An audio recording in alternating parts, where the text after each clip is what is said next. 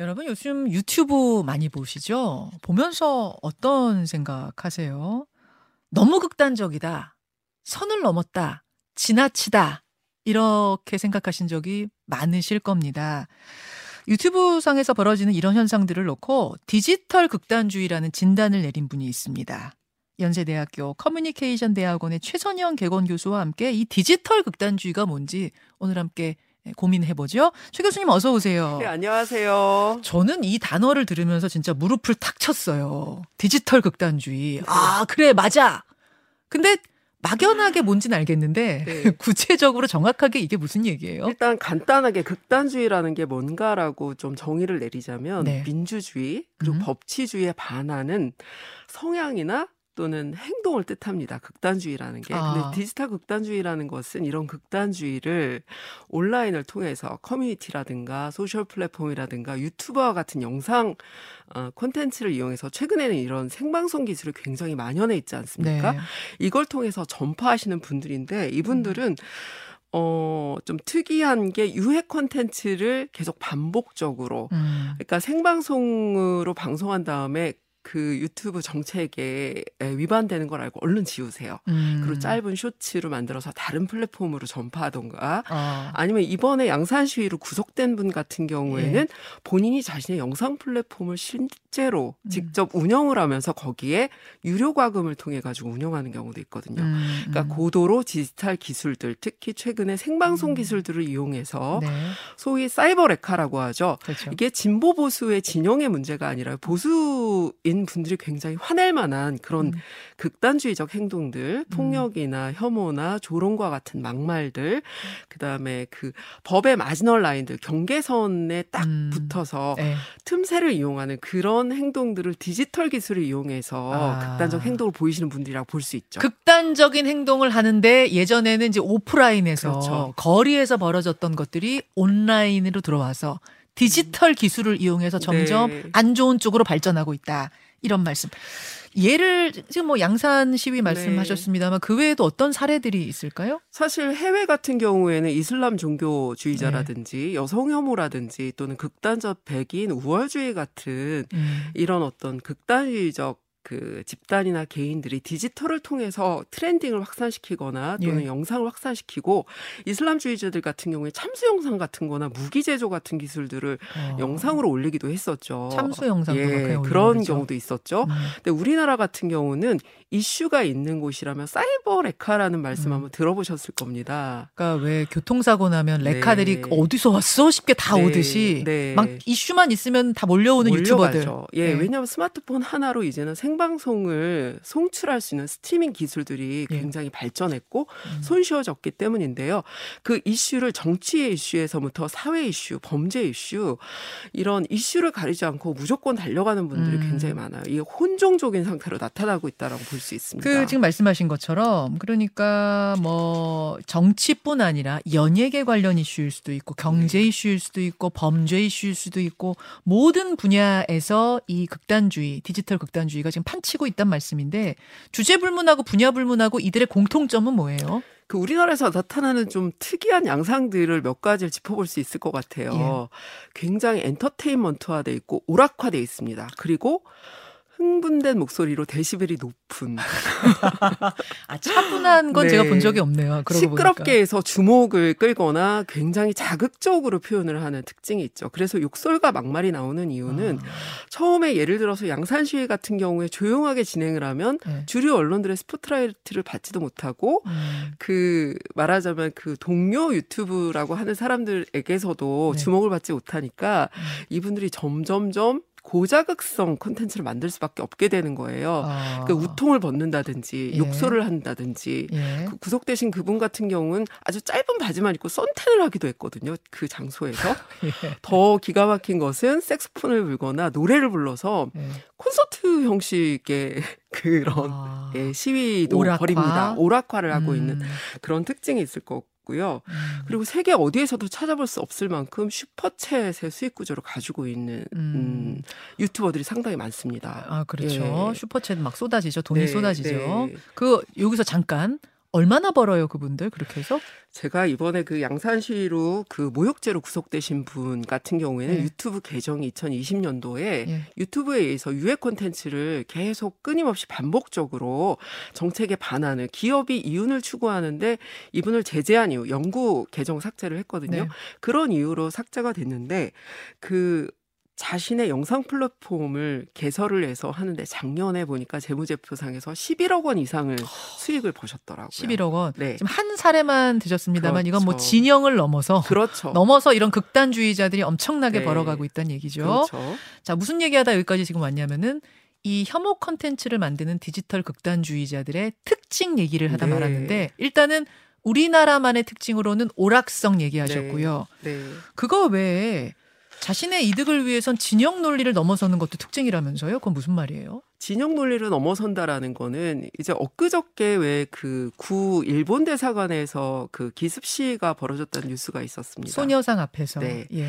그분이 사실은 김상진 대표 신자유주의라는 연대 신자유연대라고 하는 예. 곳의 대표신데 이분이 구 과거의 자유연대라는 곳의 대표이시기도 했어요. 아. 그래서 양산 시위 때 이분이 집회 신고 6월에 한 시민단체에서 이제 경찰의 정보 공개 청구를 통해서 집회 단체를 어, 공개하라고 했을 때 이분이 시위를 신고한 이력이 있었거든요. 음. 즉 양산 시위에도 참여하셨던 분인데 네, 네, 네. 갑자기 이분이 서울로 상경하셔가지고 소녀상 철거를 외치고 어. 그 해체된 소녀상의 이미지 피켓과 소녀상은 증오와 혐오의 상징물이다라는 그런 메시지를 통해서 어. 적법성을 또 강조하십니다. 우리가 집회 신고를 했는데 왜 못하느냐라고 네, 네. 굉장히 폭력적이고 난폭한 행동을 보이시는 그런 양상들을 보이죠. 음, 네. 그러니까 신념 원칙도 왔다 갔다 한다 그런 네. 그런 이야기이신 거예요. 네. 커뮤니티를 또 막 바꾸기도 한다면서요.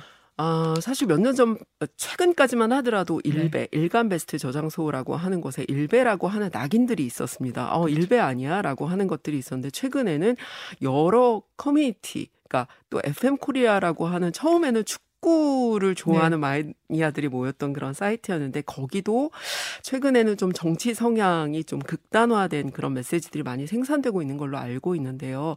이런 메시지 생산의 어떤 기지로서 커뮤니티 내에서 온라인 담론들이 굉장히 많이 생성이 됩니다. 그러니까 진보든 보수든 할것 없이 이 디지털 극단주의자들이 여기저기를 막 옮겨 다닌다라는 지금 그렇죠. 사례를 말씀하신 옮겨 거예요. 옮겨 다니기도 하고 복수의 음. 플랫폼이나 사이트를 이용하는 특징이 있죠. 아. 하나만 이용하지 않습니다. 않습니다. 아하. 그리고 서로들 cross check를 합니다. 여기선 이렇게 말하던데 네. 우리는 이걸 어떻게 볼까라고 하는 온라인 담론들을 만들어내죠. 음. 네. 이런 디지털 극단주의가 전 세계적인 현상이에요, 지금? 네, 전 세계적인 현상으로 보여집니다. 음. 왜냐하면 그 트럼프 대통령 당선 시에도 네. 트위터의 트렌딩을 이용해가지고 그 해시태그 트렌딩을 만드는 운동들이 있었고요. 예. 우리나라 대선이나 총선이나 지방선거에서도 이제 정치인들이 온라인 플랫폼을 이용해서 AI로 자신을 표현한다거나 음, 음. 사실 정체인이라는 건 자기의 실제성을 증명해야 되는 자리인데 AI로라는 신기술을 그냥 무분별하게 사용하는 게 아닌가라는 것도 보여지고 음. 그런 그러는 과정에서 자기의 지지자들의 세력들을 손쉽게 모이는 도구로 활용할 수 있는 예, 그런 게 크죠. 자, 이들이 이렇게 사회적인 지탄이 되면서 어, 심지어 소송까지 당해가면서도 혐오 비즈니스를 계속하는 이유는 뭘까? 아까 말씀하신 돈, 슈퍼챗 문제가 있을 거고요. 네. 어, 그거 말고는 또 어떤 이유들이 있을까요? 저는 욕망 때문이라고 생각이 돼요. 욕망. 욕망. 그러니까 빅브러다가 될 수 있다. 주류 언론보다 내가 아. 이슈를 메, 이킹할 수 있다. 이슈를 만들 수 있다. 메시지를 음. 생산할 수 있다. 음. 최근에 그런 좀 자조적인 얘기가 나왔습니다. 언론에서 네. 기사를 쓰느라고 취재할 시간이 없다라는 이야기가 있었습니다. 이 얘기는 아, 나 기사 쓰냐고 도대체 취, 나가서 취재를 못해. 네. 그 이야기가 나온 이유는 네. 그 주류 언론들이 디지털 팀을 꾸려가지고 네. 온라인 기사들을 검색을 통해서 기사를 굉장히 많이 아. 생산해 냈어요. 아. 그러면 이슈 현dom을 하고 클릭 장사 소위 말하면 네, 네. 속된 말로 클릭 장사를 하는데 이런 음. 걸 보면서 못된 짓을 일반인들 중에서도 어 나도 이 정도면 언론 할 수 있을 것 같은데 아, 검색해서 글 쓰는 거면은 나도 할 수 있는 거 아니야? 게다가 된다. 기자가 취재도 안 하고 우리 말을 음. 그 실어주니까 우리가 직접 현장에 사이버레카로 나가서 우리 영상이 아. 유튜브에 올라가면 기자가 나를 인용하잖아. 그럼 나를 내가 주류 언론에 방송을 타거나 언론에 예. 나와서 스타가 될 수 있잖아. 유명해질 예. 수 있잖아. 라고 하는 그런 심리들과 욕망들이 좀 투사가 된 게 아닐까라는 생각을 해봅니다. 첫 번째는 돈이고, 예, 네. 디지털 극단주의 혐오 장사의 첫 번째는 네. 돈이고, 그 다음은 내가 주류 언론을 뛰어넘을 수 있다는 어떤 네. 이걸 뭐라 그래야 돼요? 그걸 뭐라 표현해야 돼요? 어, 확신? 뭐 자신감, 뭐 관종적인 면, 네. 뭐 이런 것들이 네. 또 합쳐져 있다 그런 말씀. 다시 한번 말씀드리지만 사실은 극우와 극좌 네. 양쪽에 다 존재해요. 그럼요. 이, 이 극단주의라는 네. 건양 극단을 얘기하는 거고 이들이 알고리즘을 타고 계속 이 구독자들에게 어필되면서 네. 우리 세상의 양극화, 이 분열화는 네. 저는 점점 더 심해지고 있다는 생각이 드는데 네. 폐해에 대한 이야기를 좀 해보죠. 어떤 것들을 발견하세요? 이런 어, 방송을 통해서 일단 좋은 정보 와 탐사 보도들이 음. 묻히는 경향이 있습니다. 정말 아. 정성 들인 그런 어 기사나 언론 보도들은 사실 지루할 수도 있고요. 네. 사실 보도를 하기 때문에 상당히 논리적 구조를 가지고 있어서 오락적이지 않을 가능성이 높죠. 그렇죠. 그런데 너무 이슈도 많고 뉴스도 많다 보니까 이런 그 유튜버들이 만들어내는 혹은 스트리머들이 음. 만들어내는 음. 생방송 현장의 뉴스가 사실 그 현장을 보도한다고 해서 전부를 보여주는 건 아니거든요. 음. 그랬을 때 정말 정 정성 들여서 만든 정보라든가 뉴스 같은 것들이 사장될 수 있고요. 네. 가장 큰 문제는 민주주의 질서나 법치주의의 질서의 근간을 훼손하기 때문에 그렇죠. 사회적 갈등 그리고 혼란이 야기될 수 있다는 거죠. 그렇죠. 네. 그렇죠. 갈등과 혼란을 지금 부추기고 있는 네. 게큰 문제. 근데 그들이 돈 버는 거, 아, 그거가 배 아파, 뭐 이런 문제가 네, 아니라. 맞습니다. 상당히 민주주의, 네. 어, 토론과 어떤 합리성을 가지고 같이 음. 대화하는 것을 통해 이끌어가는 이 민주주의 자체가 지금 파괴되고 있다는 게 저는 큰 문제인 것 같은데요. 어, 어떤 노력들이 좀 필요할까요?